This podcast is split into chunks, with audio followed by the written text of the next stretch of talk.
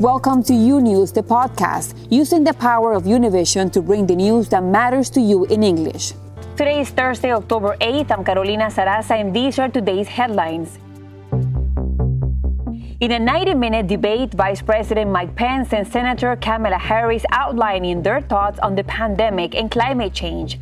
Pence refusing to promise a peaceful transition of power if Joe Biden wins, and Harris refusing to answer a question about whether Democrats would pack the Supreme Court. Meanwhile, the coronavirus outbreak out the White House is growing. At least 34 people now infected. This as President Trump continues his treatment for COVID 19. This and much more today on U News, transmitting live from our newsroom in Miami.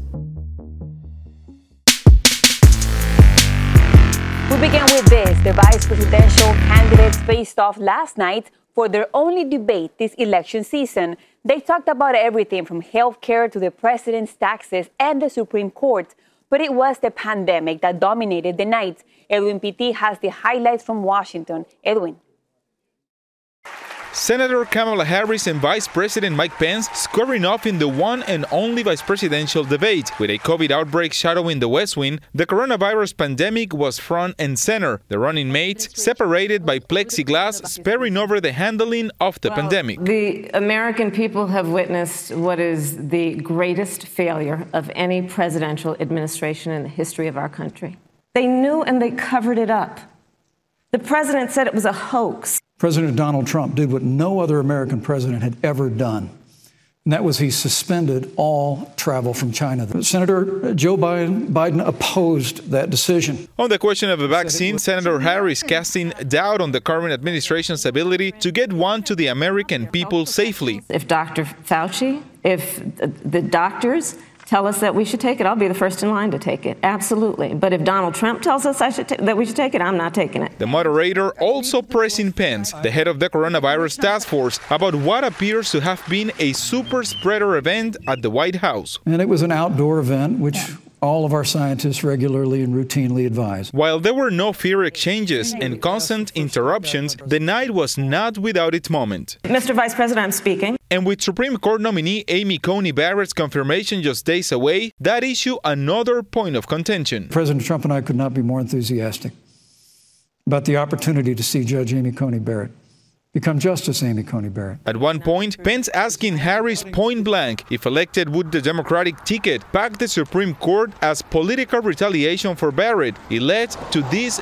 bitter back and forth. You once Come again on. gave a non-answer. Joe Biden gave a non-answer. Trying to answer you now. And on healthcare, Harris with her most pointed attack. If you have a pre-existing condition, heart disease, diabetes, breast cancer, they're coming for you. Now, today, President Trump not holding back on his attacks towards Senator Harris, calling her unlikable, a monster, and also a communist. Also saying that uh, Harris supports open borders to allow killers and rapists back into the country. Live in Washington, D.C., Carolina, back to you. Thank you for that live report, Edwin Pitti. And voters chose the winner of the debate following that broadcast. More than 600 registered voters took part in a CNN poll. 59% of them said Senator Kamala Harris did the best job in the debate. 38% disagreed, saying Vice President Mike Pence had the better night. The results roughly matched the expectations voters had heading into that debate. And joining me now with reactions is Mateo Gomez. He's an undecided voter in Miami, Florida. Mateo, thank you for your time. Carolina, thank you so much for having me today. Mateo, before we get into talking about your reaction, talk to us about why you are still undecided. There's so many different things that we have been seeing. For example, I was with uh, Vice President Joe Biden on Monday night when he was here in Miami. And there were so many things that I just wanted to ask him, but I had the chance to ask him one question, and it was about Generation Z. There's also different things that I've been able to look at. And for example, immigration is huge for me. Yo nací en Colombia, right? I was, I'm Colombian. I came to the United States when I was two. And then there's also healthcare that really uh, Pence was not able to answer yesterday, and President Trump has not said anything about that. Now, having said that, Mateo, give us your overall opinion of the debate last night.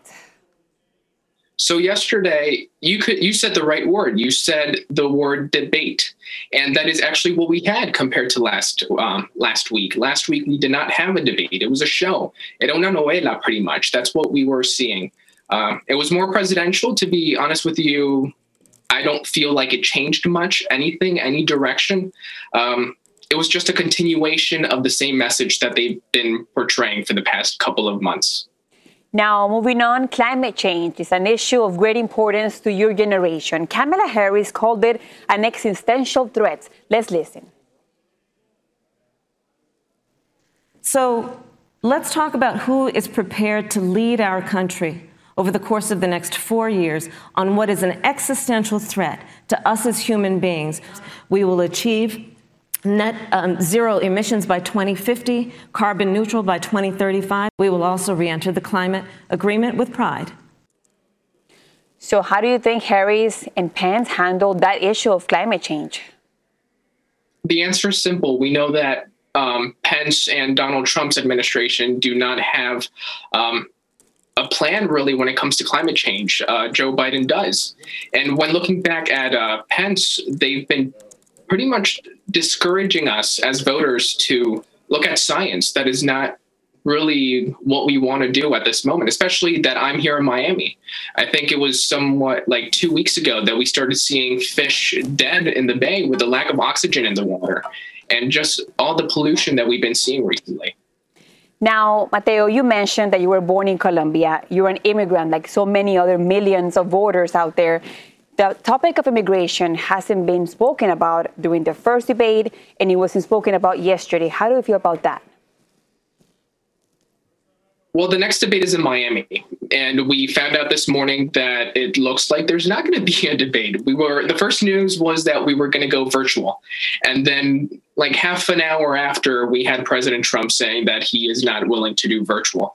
My hope was to have that debate in order to include immigration. The beauty of this debate was that it was a town hall, especially here in Miami, where voters are able to ask these people, these candidates, questions that we care about. And it's Miami people asking those. So I knew that immigration was going to be brought up. And here we saw that it looks like it's not going to happen. So it's I'm a person that has been waiting for those debates. My background in both um, my undergrad was journalism and also uh, political science. So here I've been trying to look at both sides. And the things that I was missing was uh, for President Trump were immigration and healthcare. And to be honest with you, I'm very sad that I'm not able to see that side, which might uh, end up making me lean to Joe Biden in this case. And now, as a young voter, do you mind a virtual debate? Does it make a difference to you to see them in person or via internet?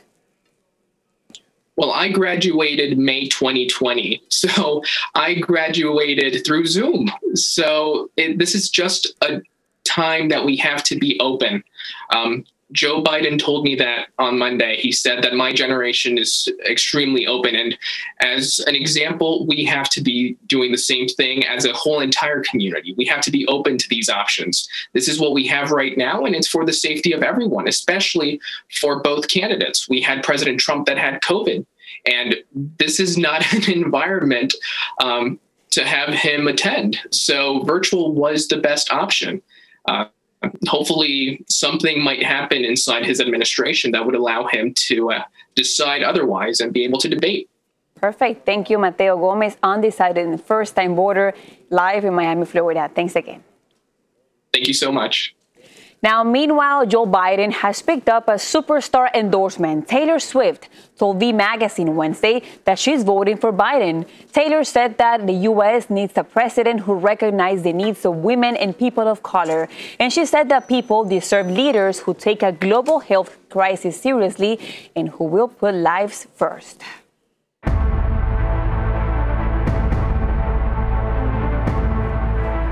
And President Trump saying today he will not participate in a virtual debate after the Commission for Debates announced the cancellation of in person debates scheduled for next week in Miami. The stunning development comes after President Trump's diagnosis of coronavirus and the outbreak in the White House. Andrea Linares has more details.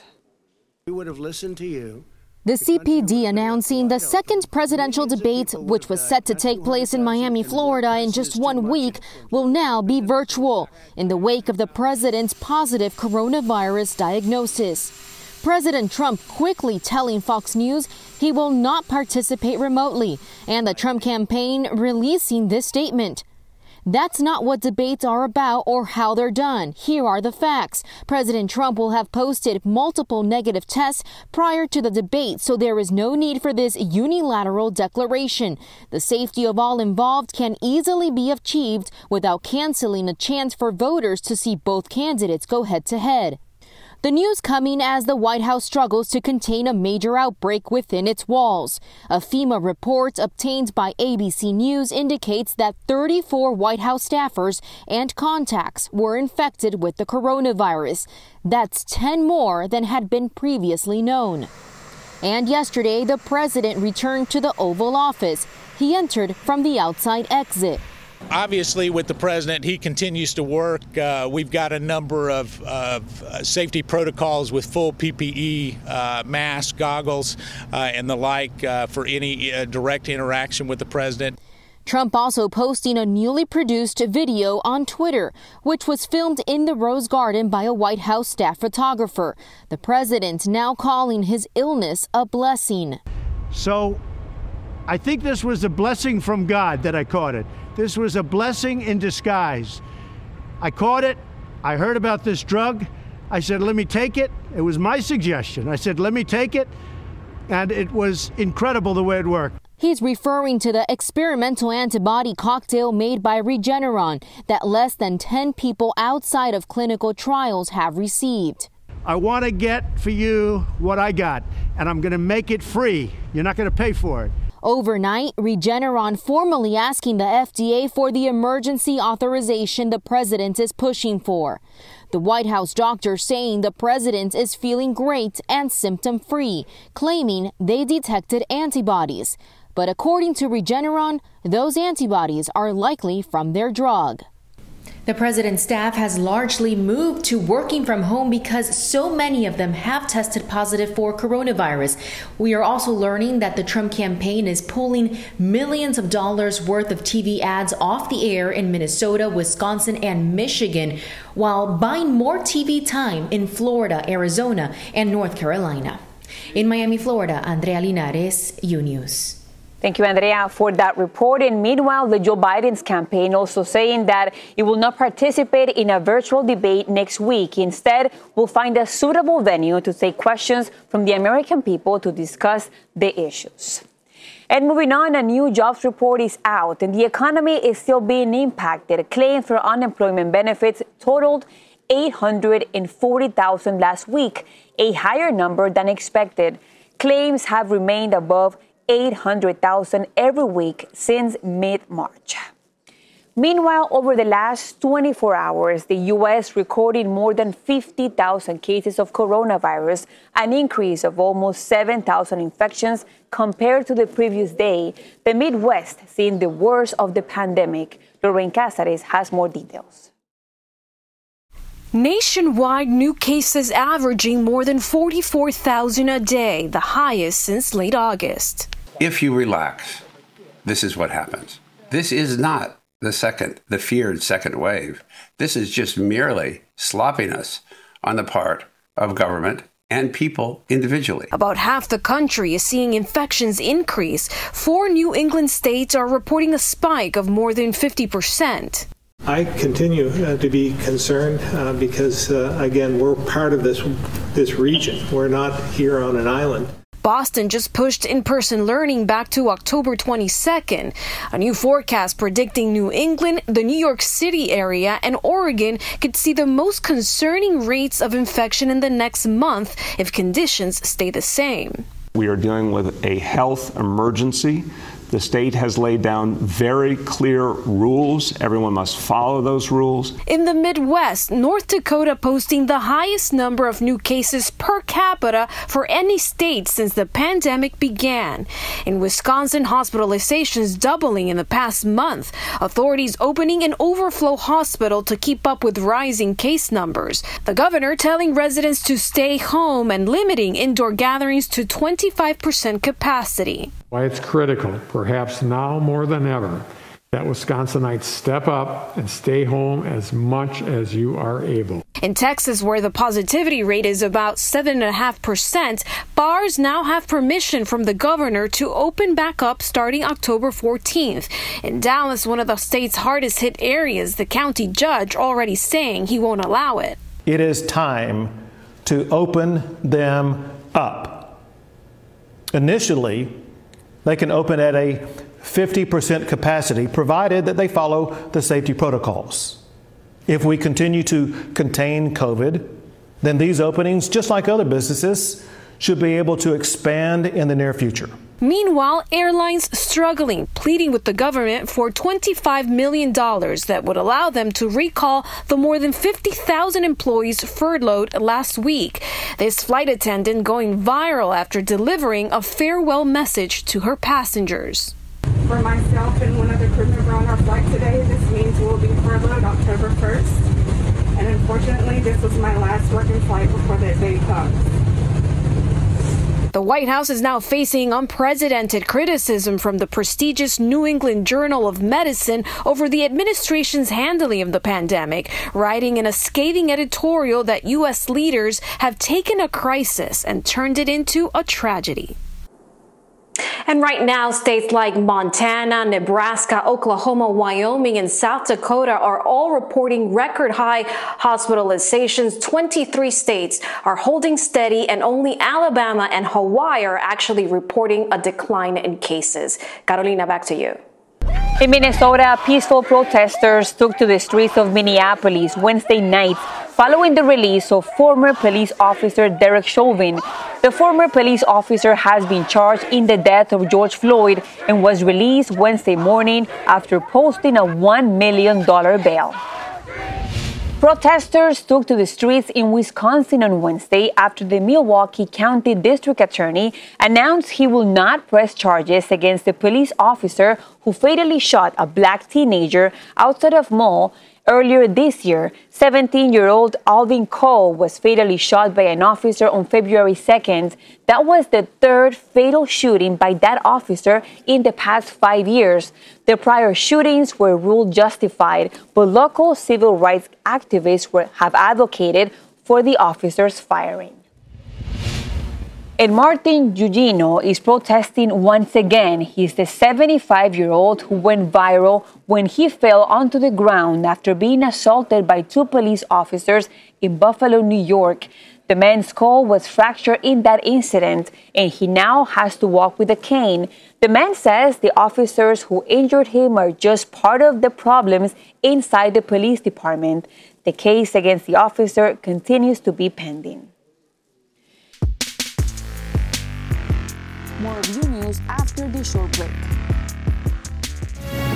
Imagine a daily newscast that speaks to you about your world in plain English. Each weekday, we partner with Hispanic America's most trusted news source to bring you the stories from home and abroad that matter to you. The Senate will turn itself into a courtroom. The private border fence is being installed. A police officer and three people were killed inside a Jewish supermarket in Jersey City. U News covers the news of your world and makes it easy to understand. Your world, your news. U News on Fusion.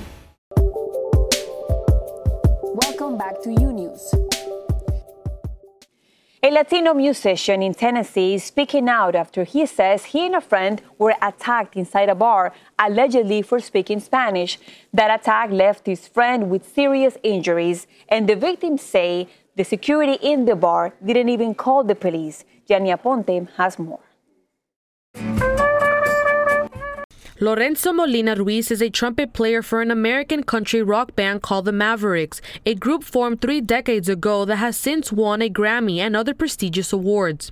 He says that he was in a bar in Franklin City, Tennessee, with a Guatemalan friend who also is a musician when they were suddenly beaten up. We were sitting, talking after working in Plaza Mariachi, and nothing had happened suddenly. He says that they were with their partners and being Latino, they felt more comfortable speaking Spanish. He adds that while they were being beaten, they were insulted for not speaking English. When we left, we started to talk about our countries because Orlando is from El Salvador and I am Cuban, and we were sharing anecdotes and talking about when we Latinos arrived and started to learn English. Molina says he tried to protect his face as much as he could. As a professional trumpet player that I am, what I worry about the most is my mouth. He says his friend was the one who suffered the most. Orlando suffered a fractured nose and cuts on his face. The police made these photographs of the suspects public and are offering a reward for information leading to their capture.